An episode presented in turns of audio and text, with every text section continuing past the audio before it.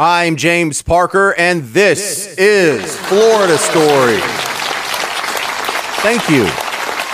For our first Florida story, we are not going to be in any town or city. We are going to be in the wilderness in an area called Lake Wells Ridge in Central Florida, where scientists have discovered a long-lost blue bee. This is an ultra-rare bee.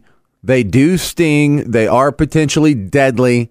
And I am counting down to the viral video of the ultra-rare Florida blue bee versus a murder hornet. Because you know that's about to happen. Hold my beer. Hold my beer. For our next Florida story, we go to Avon Park, Florida, where here's the headline. Florida man arrested for driving with his penis out. And you know what? It's exactly what you think it is. Can we just, let's just skip this one. Can we skip? I'm skipping it.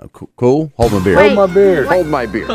Yes, our patience levels are lower in the post-virus world. Next headline, Lakeland, Florida. At a Publix liquor store, a common courtesy happens. Man's walking into the liquor store. He sees another guy coming in behind him. He holds the door open for him. After you, sir. The guy doesn't say thank you. He got his feelings hurt. So then Florida man says, hey, you don't say thank you to people who open the door for you? So then the guy says, yeah, thank you, and walks off. They bump into each other over by the gin. They start jawing again. And Florida man, the guy that was originally holding the door open, being the superb gentleman, just starts wailing on this guy, punching him in the face. There's a great little viral video of it. Even though he is a little high-strung and prone to violence, he's right. If someone holds the door open for you, you should say thank you. Hold my beer. All right, for our next Florida story, we go to Lee County, Florida. We're at the Bass Pro Shop. There's a viral video. In the Gulf Coast Town Center, they have one of those big Bass Pro Shops.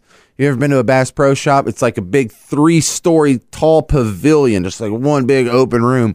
And in the middle of all of them, they have a giant aquarium that's at least 10, maybe even 15 feet tall with that big sheet of glass on one side so you can see all the fish going through and like the artificial rocks. And some kids jumped in there, put it online, it goes viral. This man took freestyle to a whole different level, diving into the store's aquarium Sunday. All right, now you hear the story, you think, that probably happens like once a month in Florida, right?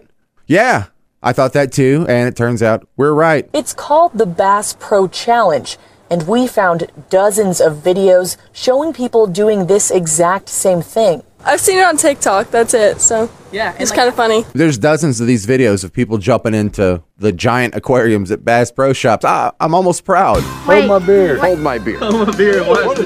This episode of Florida Stories is brought to you by Symmetry Jewelers. You suck at buying gifts. Go to symmetryjewelers.com. Florida Stories is produced by Spring Rock. Follow me on Twitter at Florida Stories J. I'm James Parker, and this is Florida Stories.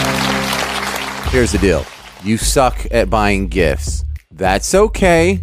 I do too, but I figured out a secret. I'm going to pass it along to you. It's called Symmetry Jewelers. That's what women want.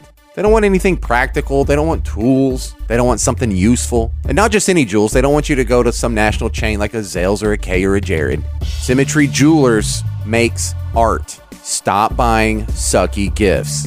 Go to symmetryjewelers.com. Use promo code James for 10% off right off the top. I get a little commission too. Your girl's happy. Everybody wins. symmetryjewelers.com.